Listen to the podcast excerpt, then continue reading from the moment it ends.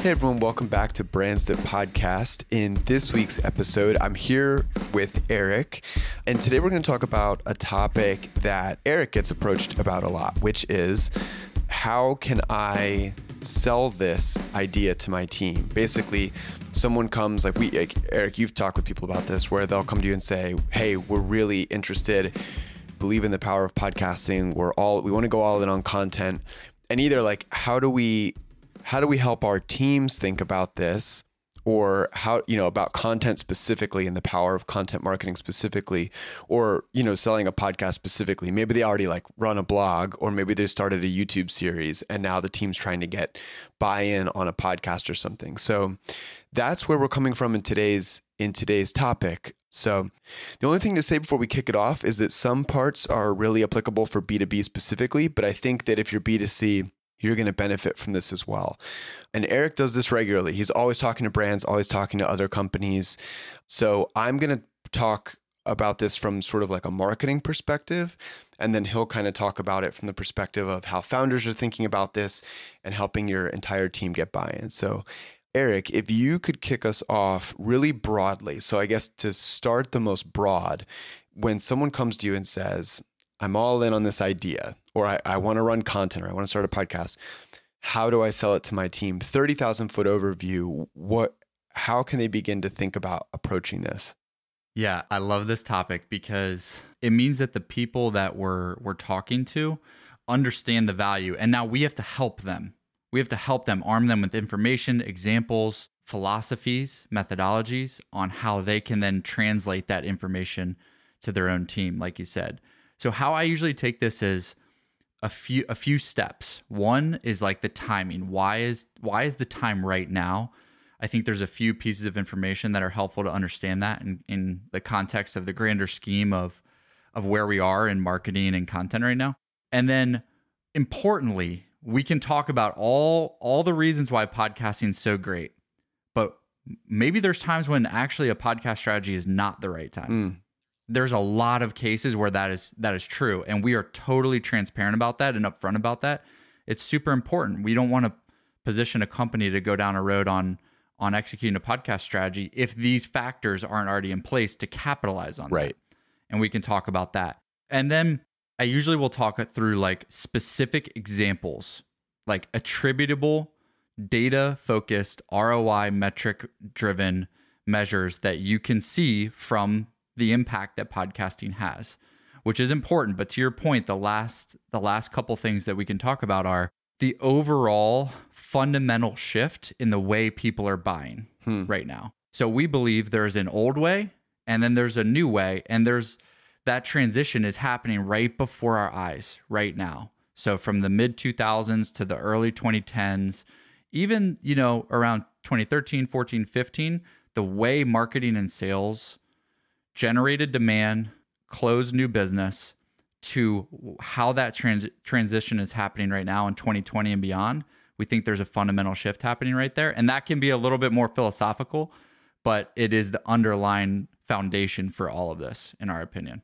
So, talk about, uh, you said like starting with the beginning, one point is to sort of talk timing. So, by that, unpack that a little bit. Do you mean, you know, you're kind of it's the, similar to catching YouTube before it was so flooded, or what is what specifically is in regards to timing? So timing, you know, sometimes we'll get folks who will talk to us and they'll say, "Hey, podcasting sounds great, but like, there's a lot of podcasts out there. It seems really competitive." And on face value, like I can understand how that would seem to be the case, but it's actually the reverse. So in in relation exactly what you said like in relation to youtube blogging um, other sort of content distribution channels that have been been operated just and and gotten momentum way earlier than podcasting did podcasting is just getting started. So like you know one thing that i mentioned is there's 30 million plus youtube channels right now on youtube of people operating their own channel whether that be for just you know influencers doing vlog style stuff or brands doing marketing content and sales content and educational awareness content so but if you compare that to podcasts there's only like a little over 1 million podcasts So if you were to start a show in in marketing on YouTube versus in marketing on podcasts, just from a numbers base, and and we could look at the specifics of like marketing versus marketing in each of those channels, but Sure. there's a huge opportunity to have the top one of the top podcasts in your category versus the competition that might exist in building the top blog in your category or the mm. top YouTube channel in your category. I still think there's opportunities for all of those, but our assertion is like five, ten years from now, there's gonna be tens of millions of podcasts. And so if you were to start one, just like in 2012, if you started a YouTube channel, you would have way more of a head start than anybody else. So that's one. The second one is so that's just in terms of like the competition, the competitive landscape of can is there still is there still enough opportunity to start a show in your vertical? The second one is what is what's happening with the listenership? Like are listeners listening to podcasts more and are more listeners starting to listen to podcasts? And both of the answers to those questions are yes. Hmm. So, how I relate this a lot is because it can be hard to understand if I just say, okay, there's 100 million monthly podcast listeners in the United States. This has doubled over the last five years. So, five years ago, there was 50 million. Like, that's cool and it's a big number, but it can be hard to contextualize that. So, how I usually try to do it is contextualize it against radio because most folks know, like, basically everybody listens to, you know, like if you were growing up, like driving around, growing up, like for the most part, everybody has listened to the radio. Like everybody understands it. If you're over, it's quickly becoming if you're over X age now, but yeah. Correct. That- and that's that's, and that's the point that, I, that I'm sort of leading to here, which is as we stand right now, podcast listenership has gone from 125th, so 125th the size of radio, to 1 8th the size of radio over the last five years.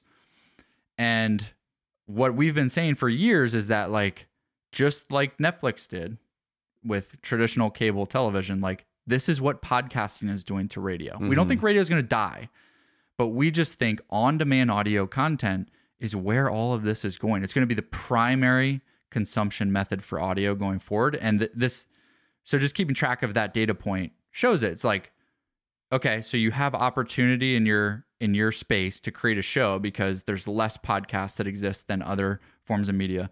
And at the same time, millions and millions and millions of more listeners are getting more engaged and finding their favorite podcasts and listening every day, week, and month than ever before. So that's a little bit on the timing.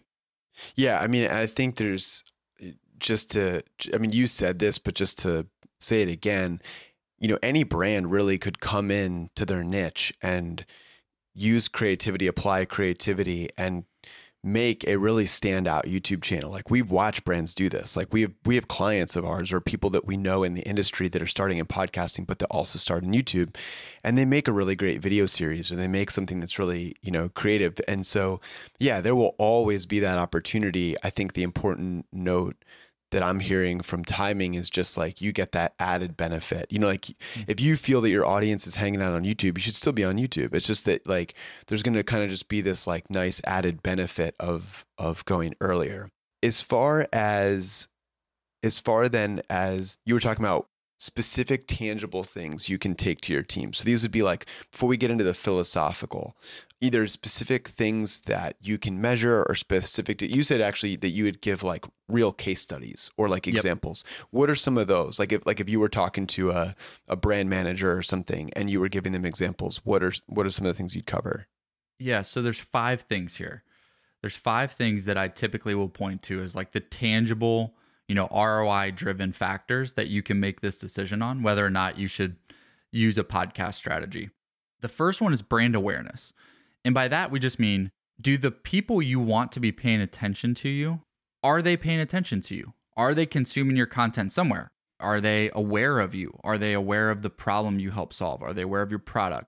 And we believe podcasting is a good place to do that. So, and the reason for that is you're getting 20, usually that on average is like 20, 30, 60 minutes of someone's attention and you're literally in their ear. So if they're your ideal customer, you're getting 30 plus minutes of their attention where they can connect with you and hear your voice versus scrolling past like a social feed for two seconds or like opening your email newsletter and skimming it for three seconds, you know, sort of having that awareness, but it's not the same level of depth. Hmm. So that's number one. But it's also, this is also not just about the depth, it's about the reach. And so here's an example. It's like if you're going after a certain a, a certain customer persona, it's very likely that they are listening to podcasts.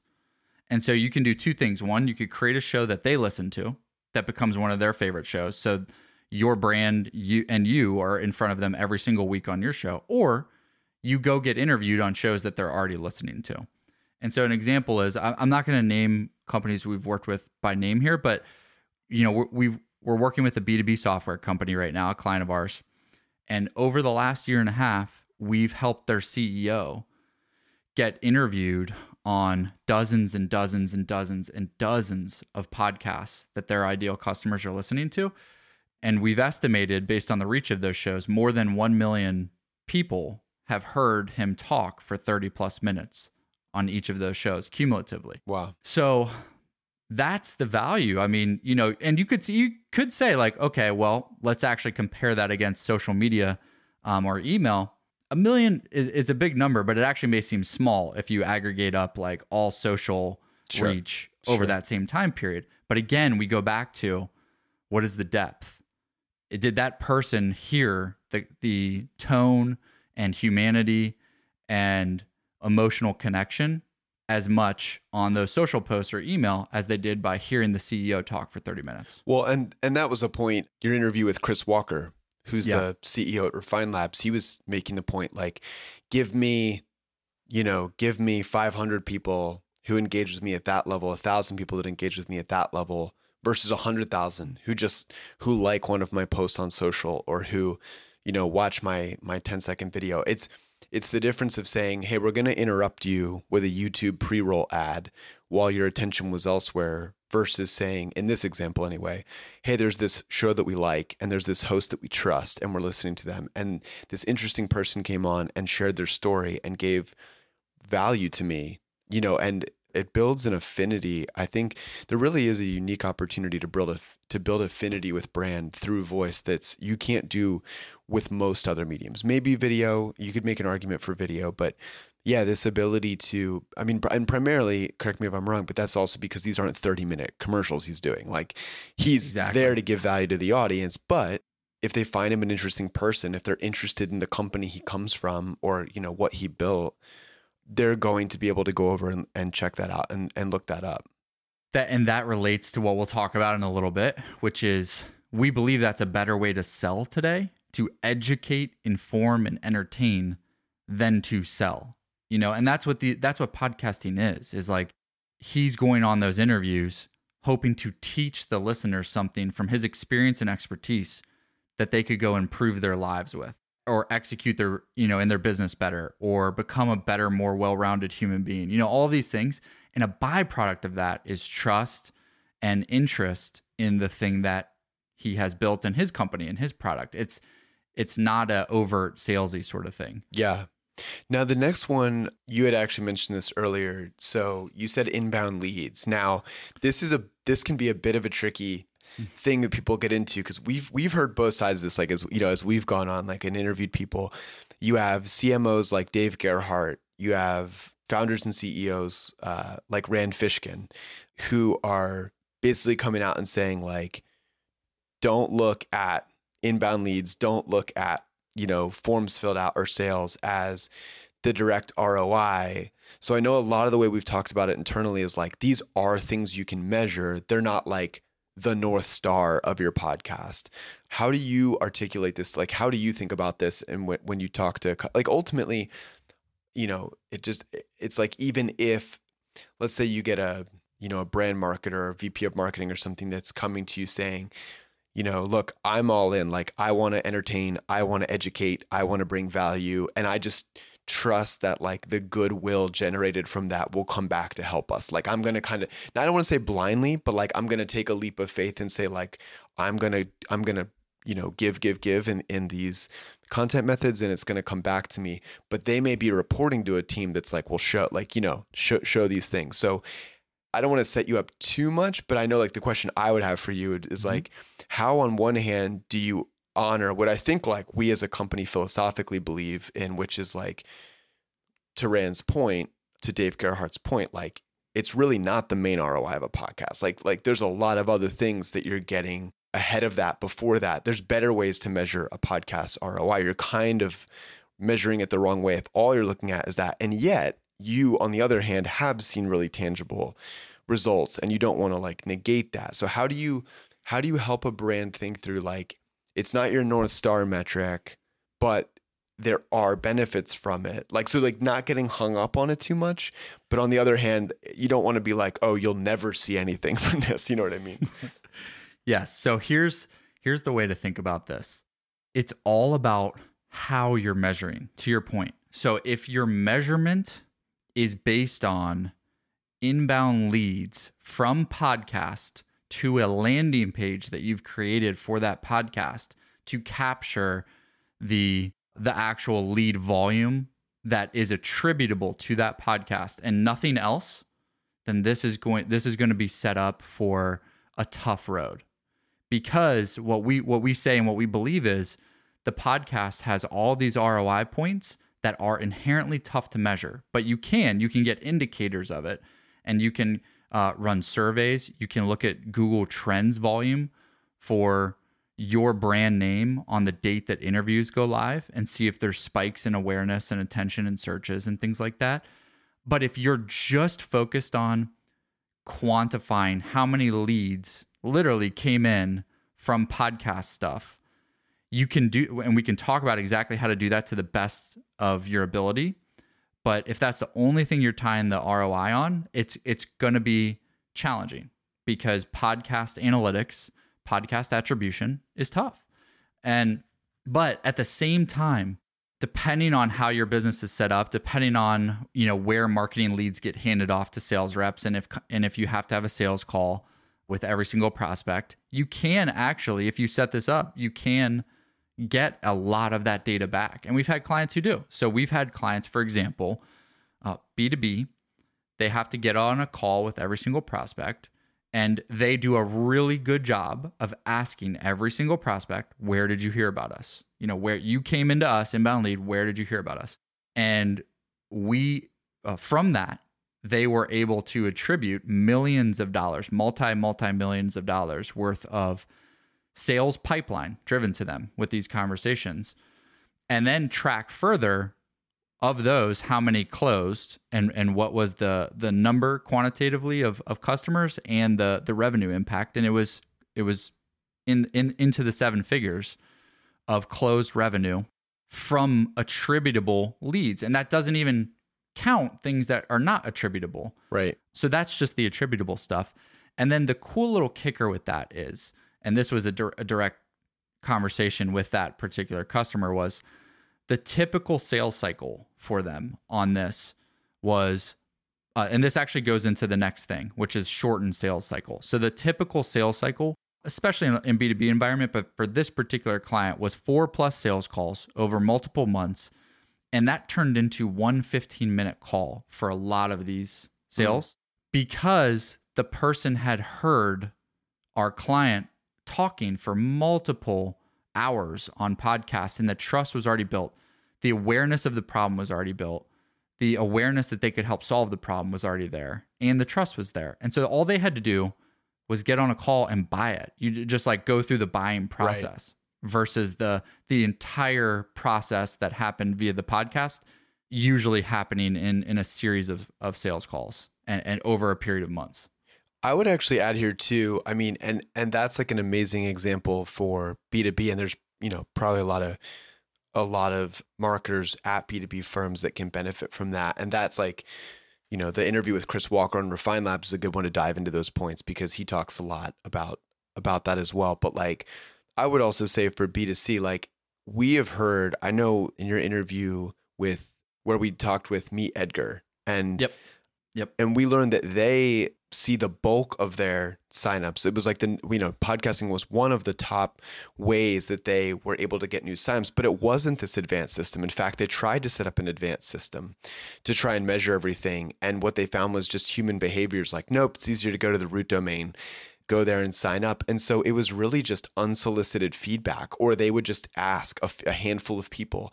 And it's kind of just this like cluster poll. And, you know, people would say, We heard you here. And I think there's a premise now that I've heard enough times. Like, this is something I, I you know, a thing I thought from marketing that I feel like has been verified by all the interviews I listen to you do, you know, with these CMOs and stuff is really like even for B2C, if you were to pull anything, it's like you'd have a hard like you wouldn't get exact measurements even for your Facebook ads, even for whatever. Like in other words, yes, you can measure even even things that are meant to be measured, like with pixels and stuff. Like you can measure to a T, right? How many like but really even your Facebook ads and stuff aren't fully catching all the value because like what may have happened is somebody just scrolled past it, it got recorded as an impression but maybe they saw your ad three or four times and they just eventually went to your website and looked you up. Like, in other words, even I would say paid advertising on, online is really one of the most measurable things you're ever going to find in the marketing world, literally to the point where you can like track who converted.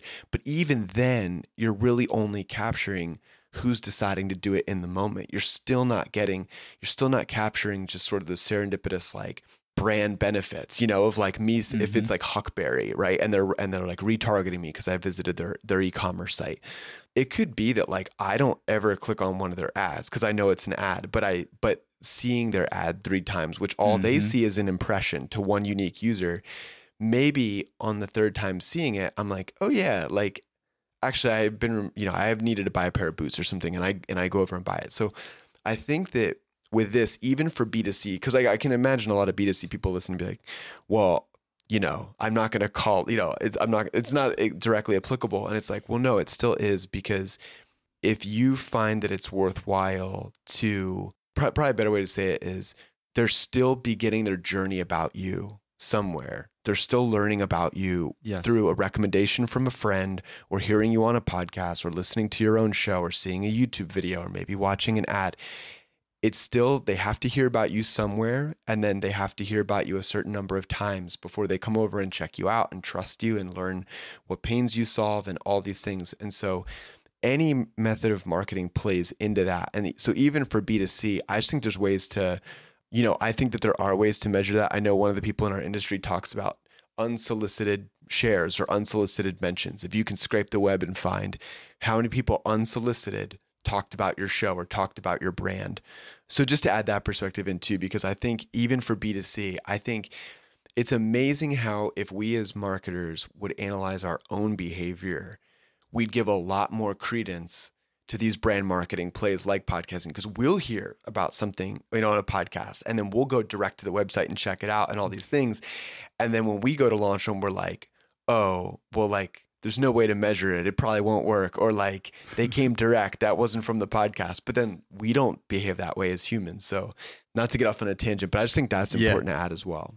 Totally. All, all good points. And and the last thing I'll say on this for the B2C context is I think one of, and we've heard this, this wasn't B2C, but like Rand Fishkin of SparkToro on, on a few, a few episodes ago, we did an interview with him. He mentioned this. And then Meet Edgar, Laura Roeder also said this as well I think if you can't get on a call with someone to, to ask them flat out on the call, where did you hear about us? One of the next best things to do is whenever that purchase happens, try and you have a drop down of where did you hear about us. You don't even have to get too fancy. Like if you've been doing a, a podcast tour and you're getting interviewed on dozens of shows, or you have multiple podcasts or whatever, you don't even have to get fancy. Just put the word podcast as an option on where did you hear about us to give you an idea if the strategy as a whole is working. I think a lot of people and a lot of teams would be surprised by how many folks will put that as the answer. Like Rand, for example, said he had 175 customers for SparkToro, I believe, and said that a huge, I don't remember the exact number, but a hu- he did a survey. So the third thing you could do is, is an actual survey after the purchase and do like a dedicated survey of a, a subset of your customers and, and find out where they've heard about you. He said a huge number. He did that survey, a huge number said that they heard about SparkToro from a podcast. Same with Laura Roeder, same with a lot of teams we've we've talked to. So the the feedback can be collected. Like the the answer is there, but the tough part is actually collecting that feedback mm-hmm. sometimes. And so these are all things that we hope are helpful in thinking through like how to actually get that that data from folks. Yeah, this is working. And it just occurred to me in your interview with Laura, I do remember that she had a good point, which was asking a broad question like that also helps get at like it's not so much for her in her mind. It wasn't so much about exactly knowing like what was the last touch point of five. Like her point was like, well, we run ads, we run a blog, we have you know podcasting as a method. We you know so you're running three to five methods and she wasn't so much concerned with like what was the last touch point you know the kicker. She was like i know you need to hear about us multiple times in what we do so what to your memory? Like if i had to ask you what was the most convincing thing or like what was the way that yep. you like we made an impression on your mind. She said podcasting. So she's like actually if we looked at the data we'd probably see that the facebook ads were the kicker or the whatever were the kicker right. that closed it. But when you ask people the memorable thing that sticks out to your earlier point is like well i heard 30 minutes on you know i listened to you for 30 minutes. That's the one that sticks that you know sticks in their mind. So that's a great clarifier. And the last piece on top of that is the brand that I actually was talking about earlier that we drove millions of dollars worth of pipeline and, and revenue for that was attributable. They told me that a lot of times the, the the customer on the sales call, the potential customer, did not even remember what specific interview they heard their team on. It wasn't and, and what that highlighted was like it's not about one interview or one episode or one whatever. It's just about you know, they actually ended up listening to multiple interviews and multiple episodes. It's just the collection of the strategy. Yeah. So yeah, we can we can move on to the next one here. Yeah. So you had made a note of a couple of those you're talking about. One of them is and this is this is probably like the most specific practical tactical you know thing is mm-hmm. just as a happy circumstance of specifically going on a podcast tour is backlinks yeah so this is something that is quite under the radar as one of the best ways to build backlinks to your site.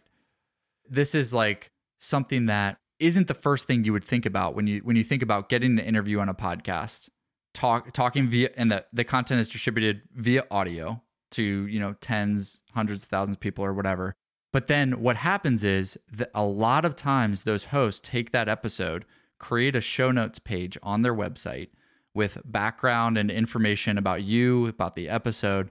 And then they will oftentimes link, give you a backlink to whatever you want, you know, whether it's your your homepage, a specific landing page, you know, what have you.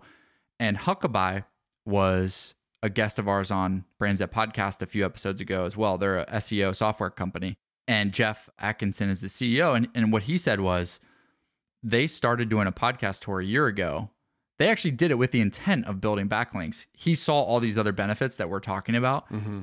but the backlink strategy played out significantly. They went from a domain authority of under 10 to a domain authority of about 45 plus over the course of a year. And what that means is their their Google search organic traffic went from, you know, what he said was effectively zero to about 30,000 unique visitors per month because over the course of a year, he did more than 50 podcast interviews.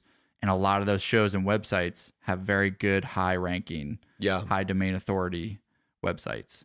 Yeah, the way and what I would add here is so like obviously for the listeners who won't know this, I got my start in marketing in SEO specifically. So that was my that was the only channel I focused on for a while and where I spent a lot of my time and the way I would say like looking at this is if you don't really have an organic search strategy. If you if, you know if you're not leaning on organic search as a channel this is just a very happy like a very happy like side effect of going on podcast tours. Like it's probably not going to like be the ultimate thing that convinces your team or whatever but it's just it yields all kinds of good benefits.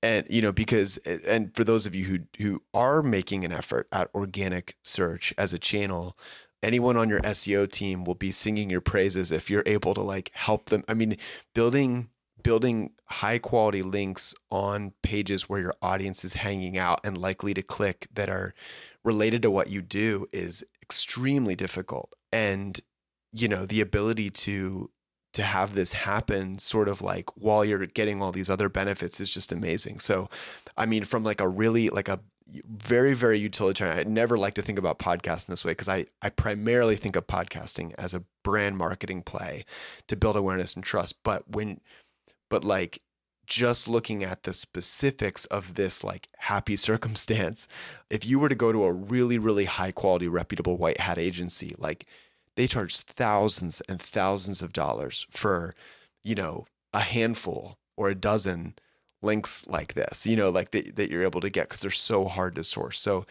it's really, if you have an organic team, this is like you'll you'll get uh, massive backup from them if you go to them. and if you're not right, if you're not worried about organic search as a channel, it's just a side benefit. Like if you ever want to start, and you know, it's going to provide benefits down the road. And the last one that you had here, as far as tactics, Eric, is relationship building. So talk about that. I mean, this is something again Rand Fishkin was talking about recently, as was Chris Walker in our last two interviews. So, what do you mean by that when you say relationship building? Yeah. So, what I mean by that is oftentimes hosts that have created podcasts in whatever industry category vertical you're in, they themselves are interested in building up their own following and their own audience and their own listenership. And they're devoting a lot of energy and, and attention and effort to that. And so what that means is like you're both in the same space. You both have built up potentially, you know, somewhat of an audience in that space. What other opportunities are there for you to collaborate outside of just the podcast, whether they interviewed on your show or you interviewed on, on theirs? This oftentimes leads to for for our clients like a lot of things like webinars, affiliate relationships. So like they could help, you know, maybe they could sell your product to their audience, which is uh, the perfect market for that um, and get a cut or vice versa.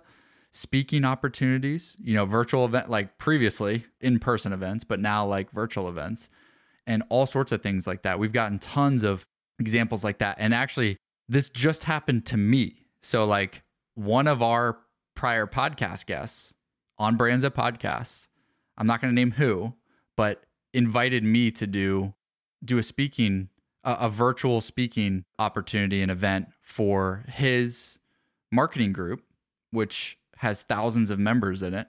And that and th- the whole reason that that came up is because I the relationship was built from the podcast interview. Hmm. And that just that just happened with me this past week. And I didn't ask them, they asked me. Yeah. So that's just one example of like these sort of serendipitous connections that you can build through all this. Like it's really hard at the start of a campaign like this to be like, okay, we're gonna get, you know, other sort of media opportunities and other sort of cross promotion opportunities that will total you know x number. That's it's hard to do that. You can put a concerted effort towards it while you're doing it but the serendipity of a lot of these things can actually oftentimes be on par with the actual impact of the strat the podcast strategy itself. And so we can talk a little bit about that.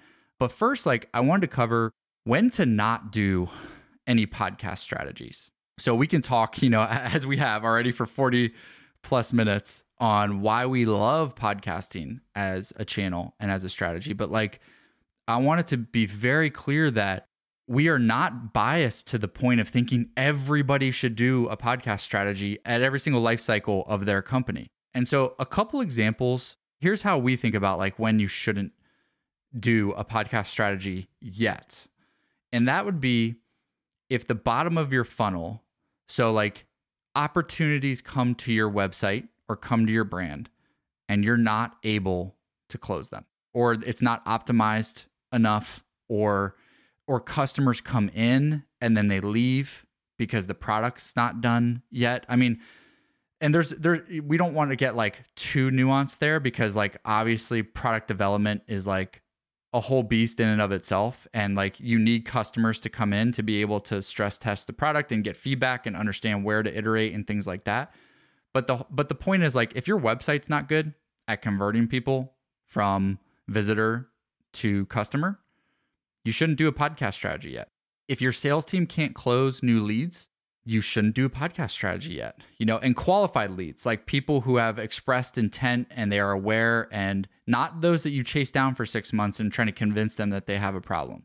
If any PPC campaigns of like non-branded terms are not dialed in, you know, if you if you have ad spend budget and you're you're on AdWords and you're not generating positive results from that, you might want to dial that in a little bit before you get started with podcasting. And the same for for like, you know, social paid as well. You know, basically we think if you can't drive awareness of your of the problem your solution helps solve and then convert those folks into customers, that is the best place to start first. And then once you've got the fundamentals down there, then move to this new style of demand generation that we're talking about here, which is various levels of podcast strategies that you can execute.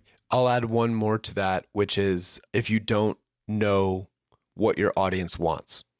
Like I would say, if you don't know how to educate or entertain your audience, yep. you know, to, that was something yep. Chris Walker brought up in, in your interview with him that if your show, if you're producing a show and it's not working, and people aren't sharing it or talking about it or tuning in or whatever, it's likely not that you know you, you're sharing it with your customers. It's likely that you didn't put out something that they wanted. So that's my the last thing I would add. Like before you just say, "Yep, like like we're good on those things. Like let's do it."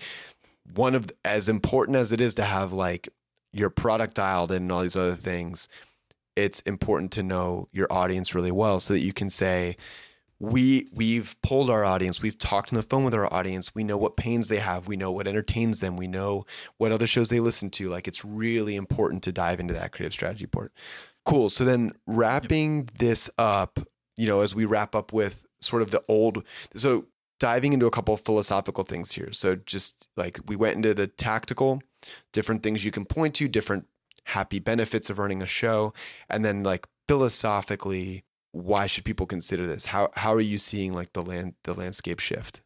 Yeah, so I'm going to go through pretty quickly a couple factors that we believe make up like the old way that people bought or that they were sold to and then like this new transition that we think is happening right now. So, like fundamentally, I think we're seeing a shift in like how people are buying and one of those things is like and, and how companies are selling to those people is transactional, which is like what we've been talking about, the attributable, metrics driven, like someone clicks or, or an impression, which leads to, you know, XYZ, which, and you can take it all the way through the funnel to close customer and track that everything. I think that that is the old way. And there's a few factors for that, which we can talk about. But like, I think that one thing is, you know, ad blockers, privacy laws, all these other things, like I think it's going to start getting harder and harder to actually for those very same methodologies that have been used, like Facebook ads, Twitter, Instagram, LinkedIn, all these things. I actually think it's going to get harder to track that stuff as time goes on, um, just by nature of like the platforms themselves and what information they can deliver to you.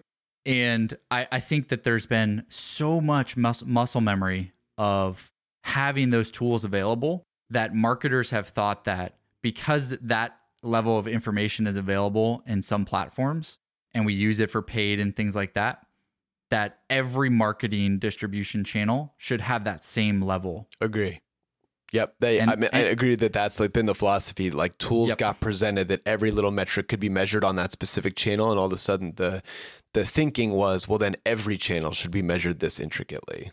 Yep. So the high level here is like the old way in our belief is like and and this isn't meant to be like so such like bold like don't think of these as like bold broad strokes like statements but like just general frameworks here. Like the old way transactional was more important and better than brand. Funny enough though like how marketing started brand was like everything you know?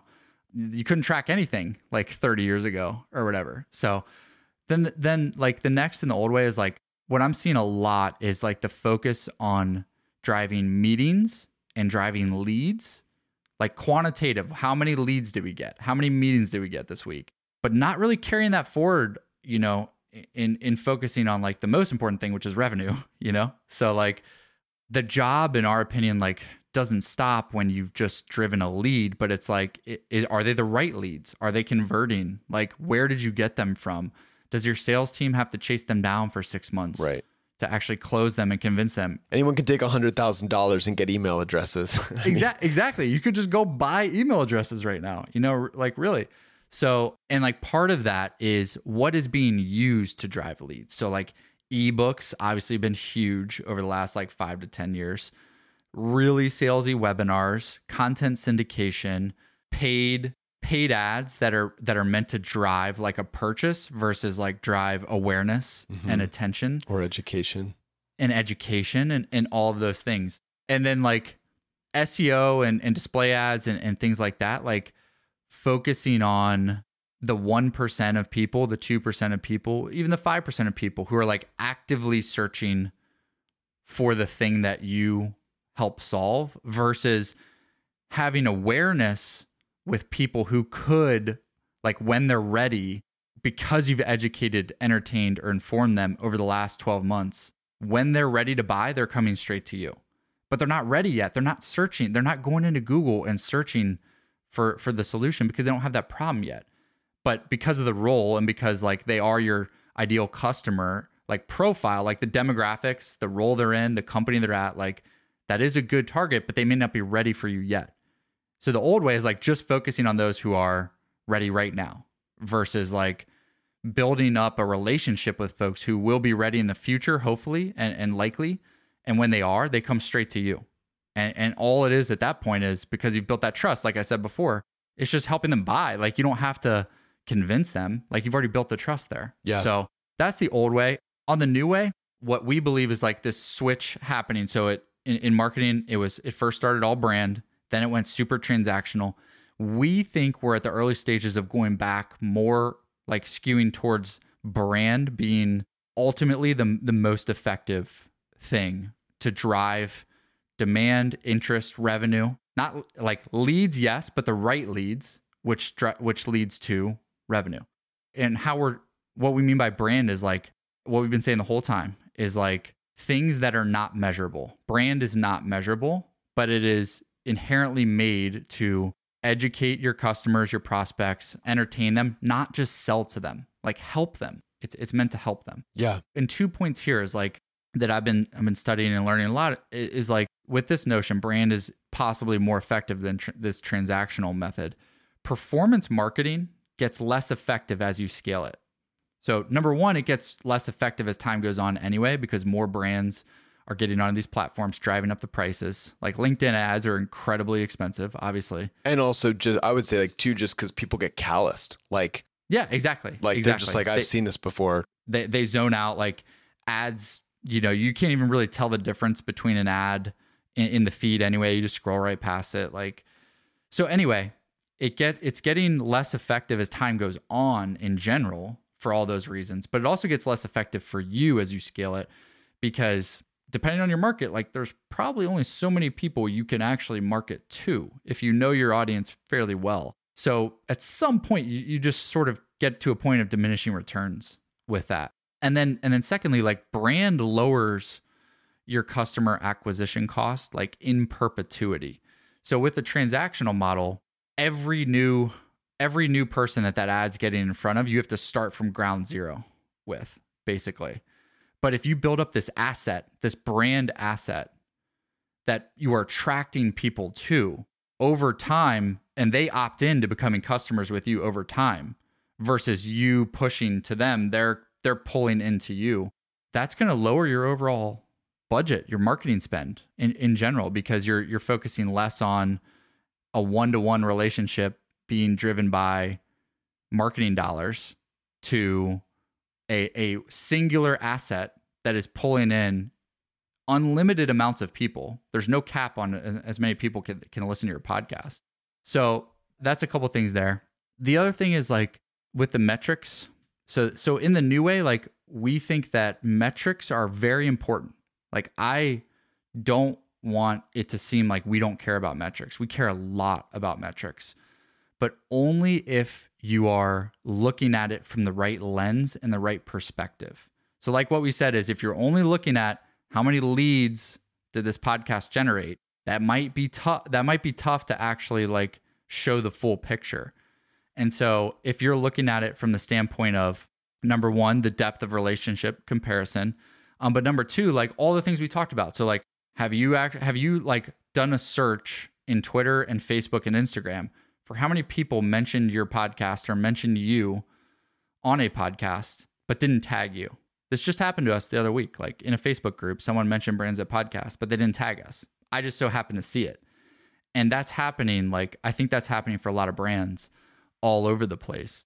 So if it's just, and then also how many listeners, like this is, this is the biggest KPI that a lot of teams, you know, think about is like, how many listeners can we get with the podcast, which is incredibly important. And we care a ton about it. But if the only KPI is how can we get this podcast to 100,000 listeners? We think that's the wrong KPI. It's the same thing as like, how quickly can we drive a thousand leads? Well, you can do that really quickly. They're all going to be bad leads and none of them are going to convert into customers. You could go buy a hundred thousand listeners to listen to your podcast, but like you want the right people. So it's better to have a thousand listeners who are your actual buyers than a hundred thousand listeners who would never buy from you. Yeah. In a million years. So it's just the the analysis, the evaluation of the metrics and and the lens that you have underneath that.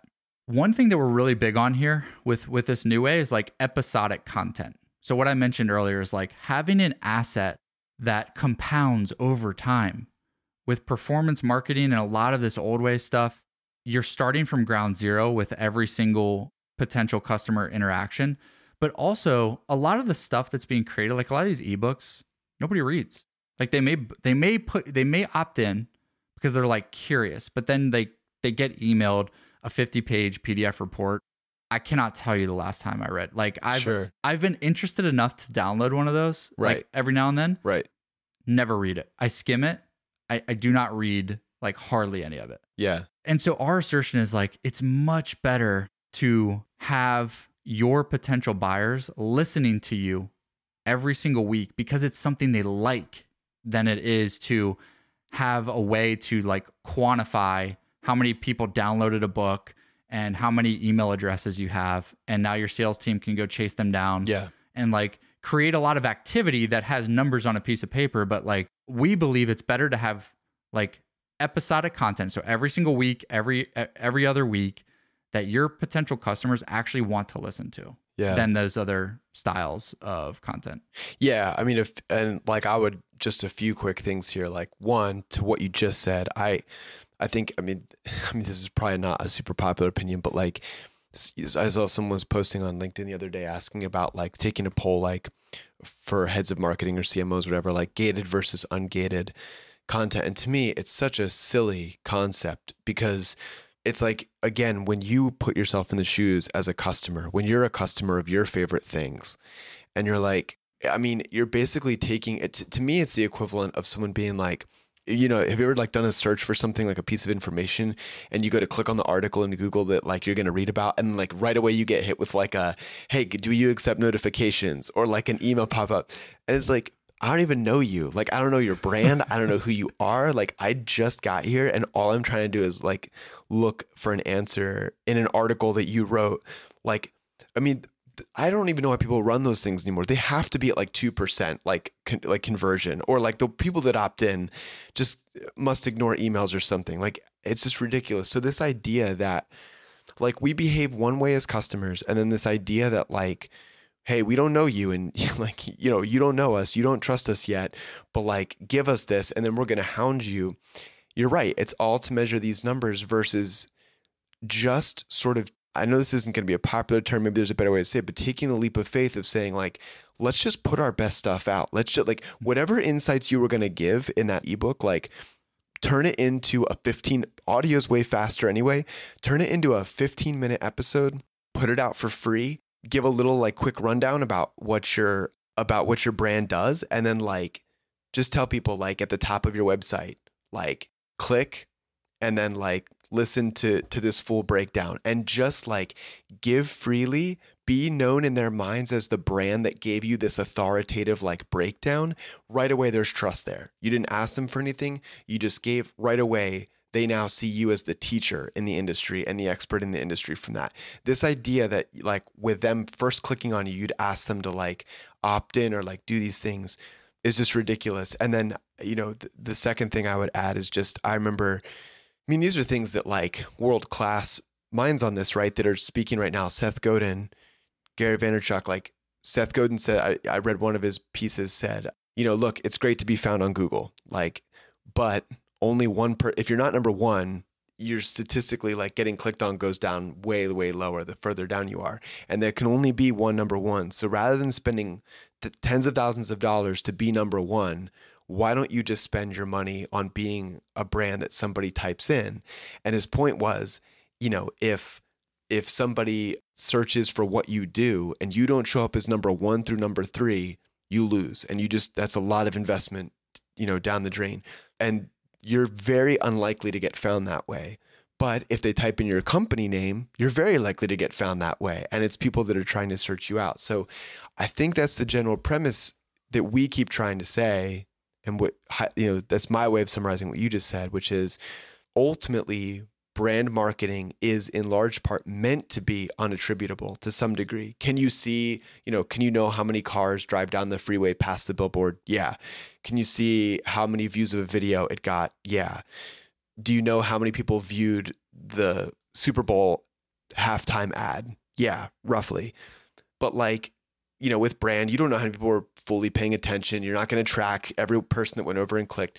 The, the best brands in the world, Nike, you know, all, all these big companies, Apple, whatever, they built on brand, right? Like Apple doesn't retarget you with cookie. Like Apple's Apple. You're going to come back to them because of the attributes. You you come to them or you buy from Nike because you believe in these things that you think that they're about. Uh, you know, as Seth Godin says, a brand is a peg on which you hang attributes. And the purpose of a podcast, in my mind, is it's the one of the best channels available to you today to build your brand, meaning to help your audience hang attributes about your company on you so that eventually if you want it's like if you ever want to be a company that people type the name into Google versus like you having to pay to get in front of them on other channels and like pay for someone else's audience, then you need to start brand marketing. And that's just going to take time. Like there's no quick way to to get that done and there's not many better methods available to you than podcasting.